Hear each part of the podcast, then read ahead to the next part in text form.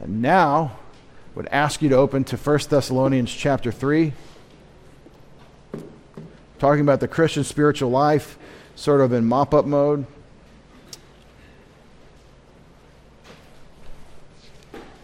I know your Bible doesn't fall gently open to 1 Thessalonians anymore. I'm probably two Bibles since. I've been through two Bibles because I bought cheap ones and they fell apart. But um, anyway, um, in 1 Thessalonians chapter 3, I want to talk about something that's vital to the spiritual life, to our understanding, and I want to introduce it reminding you of 1 Corinthians 2. 1 Corinthians 2 is the passage that talks about the spiritual man versus the carnal man versus the, the um, soulish man. The fleshly, spiritual, and soulish. And the soulish man, or psychikos, is uh, the, the one that doesn't have the spirit the spiritual man is the one who has the Spirit and is indwelled by God the Holy Spirit. And the carnal man is the one who acts like he has no Spirit. He's immature, he's a babe in Christ. And um, so that introduces into spirituality the concept of maturity maturation. Let me read what I mean in 1 Thessalonians or 1 Corinthians 3. I, brethren, could not speak to you as spiritual men, but as to men of flesh carnal, men of flesh, as to infants in Christ. So, carnality, uh, the, the mind set on the flesh, is spiritual infancy functionally. And he's talking to Christians because he says in 1 Corinthians 3:1, I, brethren, could not speak to you. Okay? So this is, establishes this problem, this category of a believer that is spiritually immature and functionally indistinguishable from an unbeliever. That's, that's, the, that's the thing that's going on in 1 Corinthians 2 and 3. And it's the problem of Corinth. They're carnal, operating from the sin nature, not from the Word of God, empowered by the Spirit of God. He says, I gave you milk to drink, but not solid food, for you were not able to receive it. Indeed, even now you're not yet able. That's a gentle way of saying, Look where you were, and you're still there. Okay? That's that this is shaming the babies for being babies because they should be mature. So that's where the illustration breaks down. You don't shame infants for being infants, you shame 10 year olds for acting like they're two. That's the idea. That's the, the, there's a contradiction that's going on. We, we in our theology don't like contradictions. The Bible doesn't contradict itself. God doesn't contradict himself. Truth is truth. There is no shadow of turning in God, okay? There is no contradiction in God, but there is a difference between my position in Christ and my performance, my walk, when I'm walking in darkness. And that contradiction is Paul's discussion. Some don't want to hear that because it makes things more complicated. Well, no, no, no. If you're saved, then you're walking in the light. If you're saved, then you're filled by the Spirit. If you're saved, then it's all one package. And I say that if that's true, then you don't need the New Testament. If you're saved, you might as well be with the Lord right now. There is no growth process. The, the truth is that these people haven't grown. They're being shamed for not growing, and they need to grow. You're still fleshly. Since there is jealousy and strife among you, are you not fleshly? Or are you not walking like unbelievers? It says, like men. Not regenerate men, but men without the Spirit. Are you walking, performing uh, as, as after the flesh? Now, what's the, what's the indicator that you have carnal Christians, that you have uh, this problem? He says in verse 3, he tells you the problem jealousy and strife. I know that there's a sin problem from the strife, and I know what causes the strife is jealousy. So you've got mental attitude sins that are that are boiling to the surface. See, we all want to play poker and pretend like, well, no, I'm all good. Good morning. Hello, it's nice to see you. It's Sunday morning. I pressed my shirt. Okay, we're all good. Everybody knows that, that this is how I put on my, my church face. But these mental attitude sins and these people have boiled up so much, they've been so indulged in their hearts that now they're boiling over into the acts of jealousy that are causing strife. And so you have these problems, these problems we call church problems you know, where these Christians get together that believe in Christ as their Savior and are uh, saved a billion or forgiven a billion and trouble have trouble forgiving a thousand, as the parable goes, right? And that's that's the problem in Corinth. It's immaturity. For when one says, "I'm of Paul," and another, "I'm of Apollos," are you not acting like unbelievers? Are you not mere men? This is the problem in Corinth is making an issue over the sheepdogs that work among them. They have multiple pastors coming through, and the babies are picking sides. They're printing jerseys. They're saying, I am of, um, let me go back to the 80s. I'm of Nike and I'm of LA Gear. Because we couldn't afford the Nike, so we got the LA Gear. That was the tennis shoes when I was a kid. Or I'm of Nike and I'm of Reebok. Or I'm of uh, the, what's a really good football team? I'm of the Browns. Sorry. um, anyway, the, the, point is that they're, they're dividing over these human people, which, which now they're saying that who you listen to or who you identify with as a pastor is now determinative of your identity as a Christian. And we're dividing on that basis. And he says that's, that's unbeliever behavior. That's acting like mere men. Political. It's politics and it's silly. So uh, that's my introduction. There's the concept of spiritual growth, spiritual maturity, spiritual immaturity within the question of the walk of the Christian life. And I think the entirety of the New Testament is written so that you and I can grow. Paul says in Philippians chapter 3, we're stretching forward to that which we've already attained. To that which we've attained, to this let us advance. Paul is saying that I, I, looking, I don't look back at what I've done before. I look forward to the upward call of God in Christ and, but I don't consider myself to attained it. You see, I'm paraphrasing, but the idea is that we never get there, but we're in a process, constant process of growth and maturation. One great problem with the doctrine of spiritual growth is when you don't take into account the entirety of Scripture, you might conclude that it is an end in itself, much like uh, nutrition or medicine these fields are very valuable. Someone that knows what's the right kind of food and what quantities, and let's don't exceed the right quantities or get the wrong types. A nutrition person may consider nutrition or health an end in itself. But if you have a healthy body, we say, to what end? What's the point? Right? The Epicurean says, What's the point if I'm not having any fun? The believer in Christ says, What's the point if I'm not on mission? The end in itself is God's service. And so my body is in service to God. So I put nutrition in its place. Medicine, vital, obviously. Uh, last I heard, more than a tenth, more than 10% of our economy. Maybe that number is dated. Maybe it's even bigger number. Because the problem is, we're all dying and, and, falling apart. We're all in this process this inevitable conclusion. We want to have as best, as good a run as you can. When you buy a car, you know it's going to be a junker in 12, 15 years you know, unless you get a, the right kind of car. But it's no, you, it's going to be a problem, and and the first thing to go, you know, that first thing on your car that doesn't work anymore, you're like, oh, you get that death pang, and they're like, oh no, maybe we can fix it. Maybe they can swap swap the part out, but if it has to do with the wiring harness or something else, I'm sorry, it's just going to eventually die. And what happens when they resurrect a car? They tear it apart and they rebuild it, right? That's a resurrection. That's a reconstruction. So, what I'm saying is, everything in this life is in this process of decay. So, we're going to try to forestall it. We use medicine. We use medicine to try to help us. Preventive medicine, especially in nutrition, but then inter- intervention, interven- interven- intervening medicine when I have a problem. And we, we need it and we love it and it's good. But what's the end? Hey, I'm, I'm home, I've got a clean bill of health. Is that the end in itself? No, I'm not just alive to feel healthy. I'm not just alive not to have disease. I'm alive in my health and in my freedom from disease to serve my Creator. And that is true about spiritual growth as well. If I see growing up as an end in itself, then I am, I am waving the flag for participation trophies.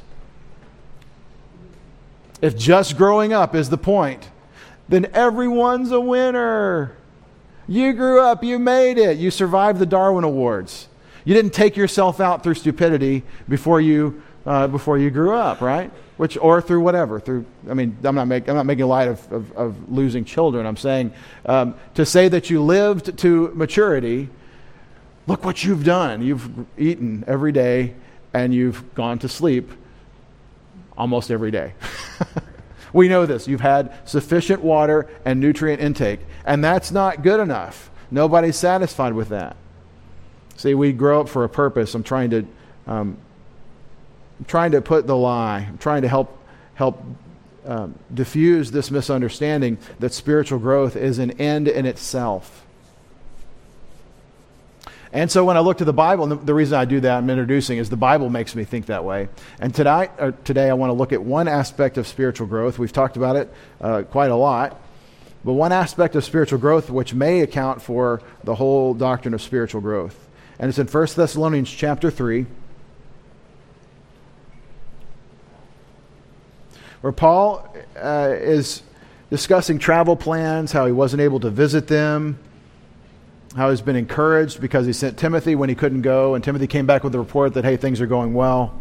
The occasion of the writing of 1 Thessalonians is Paul got a good report about their gospel mission, and uh, despite the fact that he couldn't go himself, there uh, was uh, an explosion of successful evangelism in Thessaloniki. In verse 6 of uh, 1 Thess 3, now Timothy has come to us from you and has brought us good news of your faith and love, that you always think kindly of us, longing to see us just as we also long to see you. For this reason, brethren, in all our distress and affliction, we were comforted about you through your faith. For now we live if you stand firm in the Lord.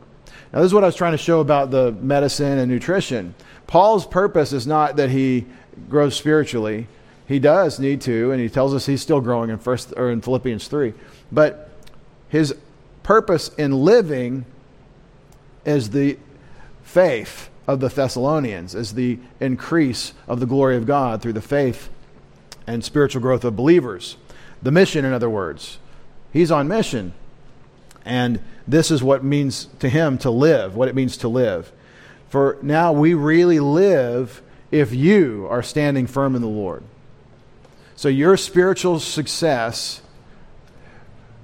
is not Paul's responsibility. It's not the, the teacher isn't responsible for your success. He's responsible for that portion of the formula that will equal your success, that is his portion. There are many factors. Let me give you an example.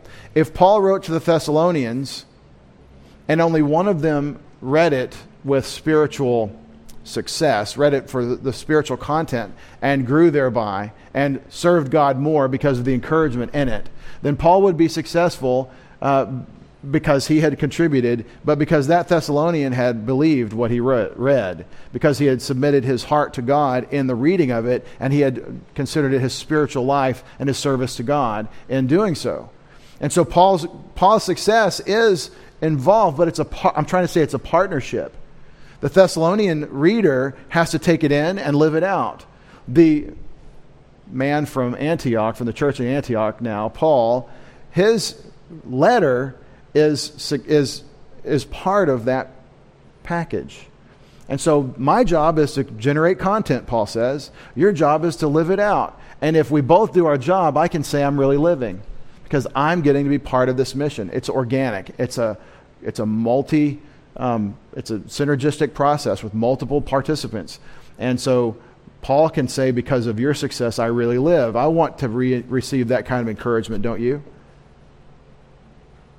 Don't you want to know that because you are walking worthy of your calling, others can say, My life in its purpose that God has revealed to me, I'm enjoying the fulfillment of that purpose? I was listening to Gary uh, try to work on a car yesterday just for a minute because I look at a car, I look at the, the workings of a car, and I say, well, I hear it running and I see exhaust, and uh, that, don't touch there. It's probably hot, you know, when I see the hood up. So I'm not really mechanically inclined and or trained, but um, but I did notice that there was something wrong, and I could tell by sound and sight. I could hear the way the engine was running, and it did not sound right, and I could see the exhaust that it was definitely not what uh, they're trying to do in the chemical experiment that is this modern automobile. Wasn't running right. There were various components that weren't properly functioning, and I said, "What do you think it is?" He says, "Probably." Gary said something very technical. He says, "Probably this thingy right here, or this other thing here, is that does something that's causing the the problem." And I said, "You sound like me." After I've worked on it for a couple hours, anyway. Um, uh, th- this is the way the cr- Christian life works is that your spiritual success, if I'm your pastor, uh, is directly affecting my perception of my life. I wish it weren't that way sometimes. But let me tell you the joy I have when I hear all eight cylinders running and you have that perfect tune where the thing's going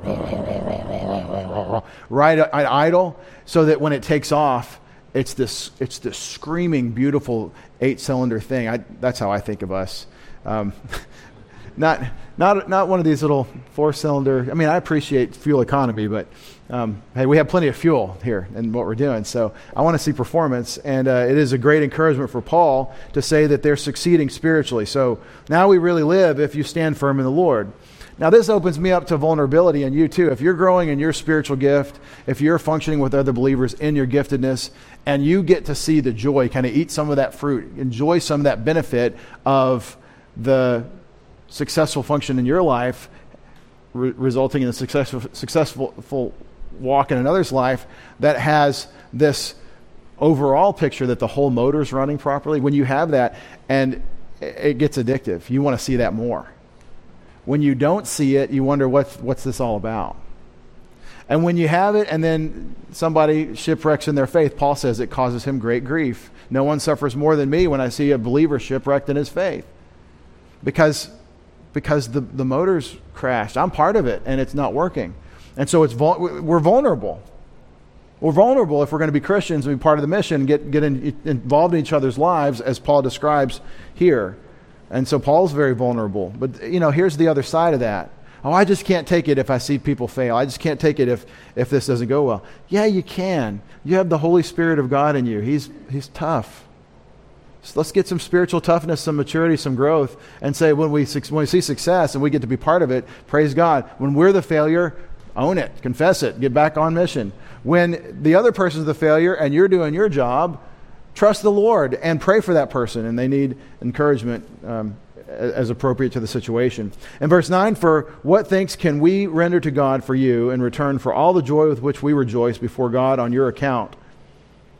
See, that's where the things are running well, and I get to see, enjoy the benefits of seeing that growth.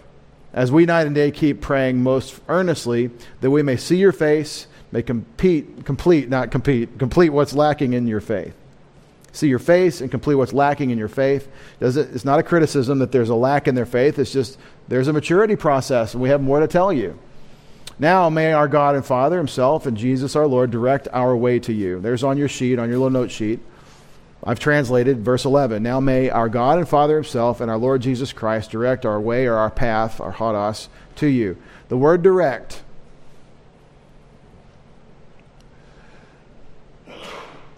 the word direct is a three timer in the New Testament. And it also occurs in 1 Thessalonians, 2 Thessalonians 3 5, 2 Thess 3 5. And it means that some, uh, there's another in Luke, it, translated guide. And it is the idea of God superintending the course of your life. God superintending the course of your life. It is very appropriate for you to pray for God to direct the course of your life.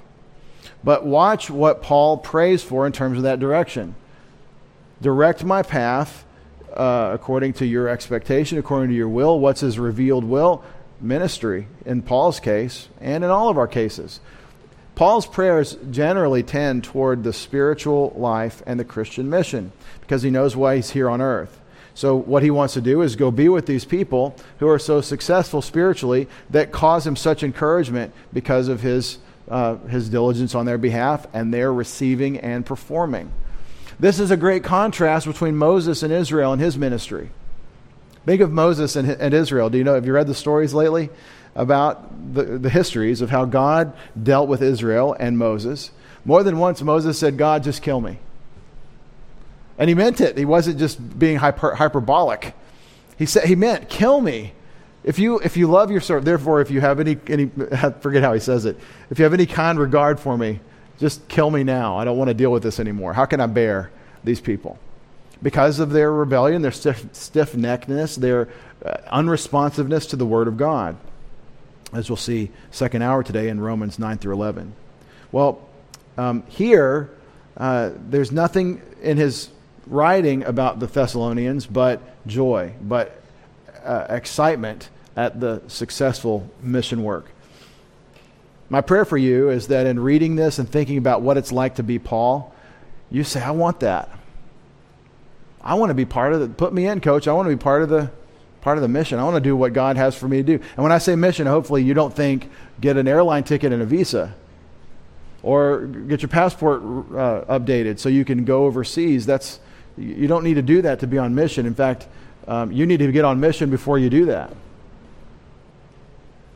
And, I, and now let's talk about how. Paul's summary prayer for them in terms of their growth is in verses 12 and 13.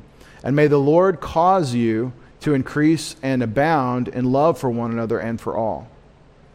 May the Lord cause you to increase and abound in love for one another and for all. That phrase changed my life.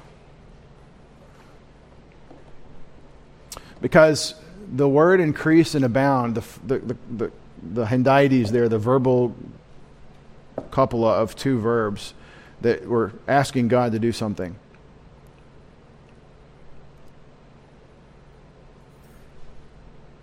That, that sentence is very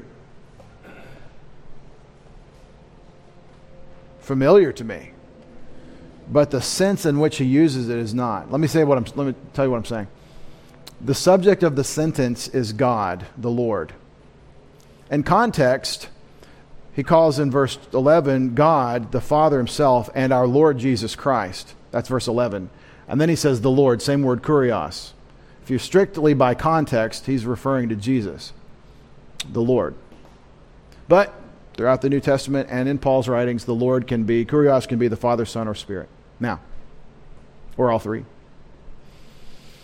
Now, may the Lord cause you, the, the subject is the Lord, the verb is increase and abound. It's two verbs together that make this picture of abundance.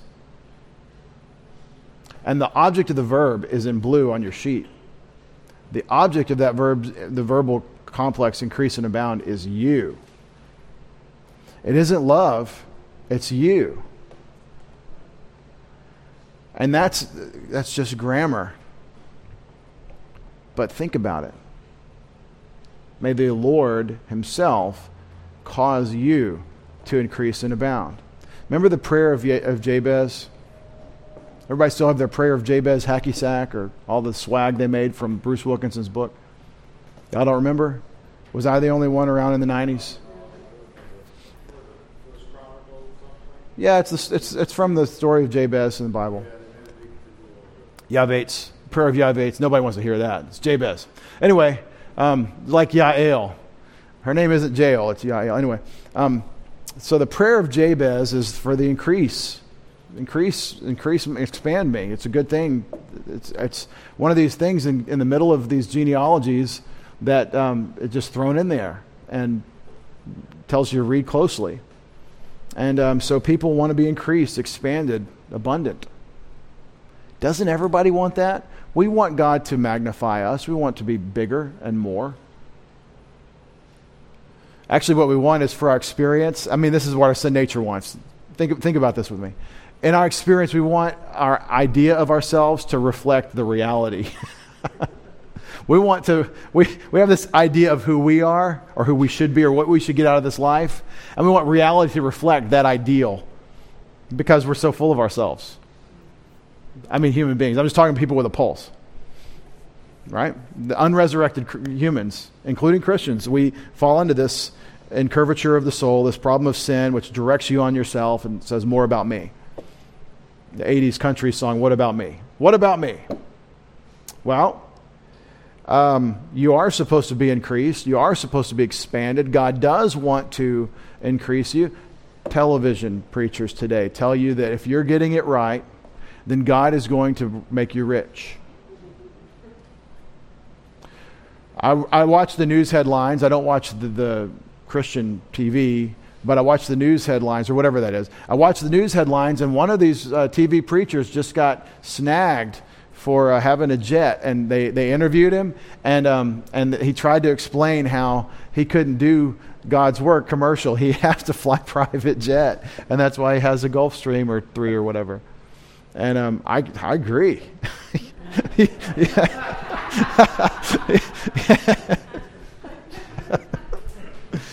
I mean, when you're a celebrity, everyone sees you. All of a sudden, you know, you have to talk to people and interact with them when you travel, and it, it, has to be like this security thing now because everybody knows you've got millions and millions and millions of dollars, so you become a target for for people with their schemes and criminals and so forth. And so, yeah, you, you got you can't be around people anymore. You got to fly private jets, and um, so much more convenient. Coffee's so much better on a private jet. Anyway. Um, but see, that's the idea is that if we're getting it right, we'll be rich. By the way, don't you feel like the Lord wants you to send $1,500? I mean, the Lord just gave me that number right now. If you're really in the Spirit, don't you feel it? Touch the TV screen. Don't you feel it that you need to give me $1,500? No. no. $40 million a month. These people. Anyway, the point is that, um, that uh, this increase that God offers us in spiritual growth isn't money. It's not property. It's not prestige. It's a change of perspective about ourselves. See, if you really thought, if I really thought of myself, if you really thought of yourself as you are in Christ, then you'd say my ideal of myself, how important I am, is a sad, sad substitute. It's a paltry thing compared to who I really am in Jesus Christ.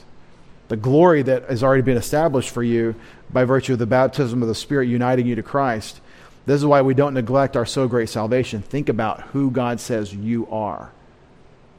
Now, that sentence, may God cause you to increase and abound, has a specific sense that is echoing through the entire New Testament. It's an advance on something that's, that's key in the Old Testament, that you love your neighbors yourself. He says, May the Lord cause you, the Lord Himself cause you to increase and abound in love for one another and for all. The sense in which you are growing is the capacity to love with His love. His character being formed in you means His love is being brought forth through you, so that more and more you are an exponent of His love. Has your love been tested in the last four or five years? Has your capacity to love been challenged, been stretched? Mine has. Have you had a few even those? Do you know what an even though is? I love even though. I can't possibly love that. Can you, can you see what happened here, what she said, what he did, what all the, all the people stuff really, really can be put into one bucket, and it is love one another as I've loved you. That's your, that's your starting point. But they're this and this and this. That's right. That's what one another is. So now think about what love looks like for that object. Well, I don't feel like loving them. That's not what we said. See what I mean? Love gets challenged because of the even those, because of the people that, well, if I were to love this, then I'd have to be like supernaturally empowered by God. I mean, I'm not God. That's right, but God is in you, working to will and work for his pleasure, and you can do what he's calling you to do. So, this is the prayer Paul has for God to do to them. This is my prayer for you, for God to do to you. I hope you're praying for God to do this to me, that He will increase me, cause me to increase and abound in love for one another and for all. And I think this is a great index of spiritual maturity. I think that's what he's thinking of, is that the growth that they need to grow. They're doing well, but they need to grow. And they're a relatively young group of believers, spiritually speaking. And that's a very dangerous thing because you have initial fervor and enjoyment and energy, and then you realize uh, this life isn't a sprint, it's a long distance race. And so it's a day at a time. You know, we're not going to not to always have every day where you evangelize five people and three of them say yes. Where you witness for Christ uh, and have a successful outcome. In fact, you're going to find that that's not, not an average day, not a normal day when you can do that. Well, the growth that Paul is calling for is spiritual growth. God the Son has to produce it in us, according to what he says here. And he also then says, just as we also do for you. What that means is that he's an exemplar. And this, believers, is your role. As God increases you in love, as he makes you grow in your capacity to love, you become an example for me and for others around you. You become the one that can say, Hey, I'm showing you this, I'm doing this. Do you see how this works? Do you see how I'm expressing love? We do this for you, he says, so that he, now here's the reason. The just as is kind of like a parenthesis, and the main sentence is, May God cause you to increase and abound. And the reason why he wants you to increase and abound, here is the end of your life. Here's where this is going. Ever feel like we just kind of keep meeting together on Sunday and doing the same thing? We're going to have some time in the Word. It will or will not address uh, attack me where I where I'm living because I'm you know pay, I'm either concentrating today or I'm not. I didn't get a good night's sleep or I did. Don't feel very well today. Feel fine. Today I was just on. The pastor was on, so I, I got something. Listen to the goal of this. This is how you have to keep your attention. And by the way, I think I say this probably every time I get up and speak. The Christian life is something that you live now in light of what's coming, and you never lose sight of what's coming. You have to go to sleep at night and close your eyes, but as you do, tell your Father in heaven that you want to have a good outcome here in verse 13. The reason for Him to cause you to increase and abound in love for one another and for all is so that He may establish your hearts blameless in holiness before our God and Father in the parousia, parousia, the presence or coming or appearing of our Lord Jesus Christ with all His saints. My love now is growing, and my expression of that thing in process. By the way, well, I'm just going to wait till I love. No, choose it now. You've got the Holy Spirit now, love, and the power He gives you now with what He's equipped you to do. It may be a little, a little light. Let this little light shine, okay? But you're growing now in this capacity where the expression of it has an ultimate outcome at the judgment seat of Christ, the appearing of Jesus Christ. And so we never lose sight of that coming of our Savior. And what's the picture? Hearts established blameless in holiness before our God and Father. Our hearts established blameless. Now you could say, wait a second. I believe in eternal security. This is going to happen whether I love now or not. And that may be true, but that's not what he's talking about here. He's talking about the outcome directly related to your performance of love now. There is an outcome hearts established blameless in holiness before our God and Father. That is, that at the evaluation of your Christian life, where the Father is watching and the Son is judging. So the Father is almost like a witness here to the Son's judgment. When this happens, your life's performance in love is on display. And the summary is blameless in holiness.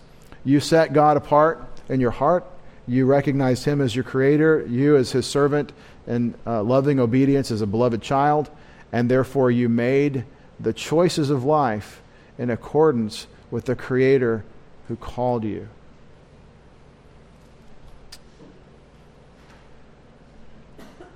Talking to believers, Thessalonians, I'm not talking to unbelievers. I'm not t- talking to people that don't have Christ or the Holy Spirit. I'm talking to people that have been given the earnest of the inheritance, the Spirit, and Ephesians 1:14, and thereby are capitalized and responsible stewards of that provision. I'm going to turn the page twice to 2 Thessalonians 3 and close with what he says in 3:5. 2 Thessalonians 3 where Paul uses that word direct again. But listen to how he says it, what he does in terms of Paul's prayer life and the mission. Finally, brethren, pray for us that the word of the Lord will spread rapidly and be glorified. I did that in Greek years ago with you, and uh, what that actually is saying is that it will expand, that the word will expand and be glorified. But I again want to point to this, point out the sentence: "Pray for us." What can we pray for? What can I pray for you? What do you pray for Paul? Pray for us that the word will be expanded and glorified mission. Pause on mission. That's verse 1 and 2. That we may be rescued from the perverse and evil men, for not all have faith. So if I'm going to be expanding the word and glorifying God in my mission, then I need somebody to defend me against the perverse and evil men who are trying to kill me. And then in verse 3, he offers a promise. But the Lord is faithful, he will strengthen and protect you from the evil one. The promise is that the faithful one, because of who he is, will strengthen you and protect you, and you can take it to the bank. But notice the context is in prayer for successful mission. This is not just a good luck charm, rabbit's foot kind of thing. This is for someone praying and on mission. In verse 4, we have confidence in the Lord concerning you that you are doing and will continue to do what we command. That's, that's not pastors, that's apostles. But what's the nature of relationship between the, past, the apostles and the church? The apostles say it, we do it. And Paul says, remember in 1 Thess 3, this is life for me that you're succeeding. The relationship between apostles and the church is, is obedience based on what they've said. You've listened, you've believed, and you obey. So now in verse 5, here's the prayer Paul has for them May the Lord direct your hearts into the love of God and into the steadfastness of Christ. In 1 Thessalonians 3, he wanted the Lord to direct his path to them, to be with them, to encourage them, to teach them. Now, he's asking that the Lord would direct their hearts into the love and steadfastness of the Lord Jesus Christ. In everything we've said, spiritual growth is something God does. It is the capacity to love in this context. And that is going to have an outcome at the judgment seat of Christ to which we advance. Our Father, thank you for the thoughts that you've given us about the spiritual growth and love that Paul teaches in 1st and 2nd Thessalonians. Thank you for the truth and the, the principle that you've given us that you have to do this. Your Son has to bring this about in us. So we pray for it as Paul did for the Thessalonians. Father, direct our hearts into the love and steadfastness of Christ. We pray in Jesus' name. And we all said, Amen.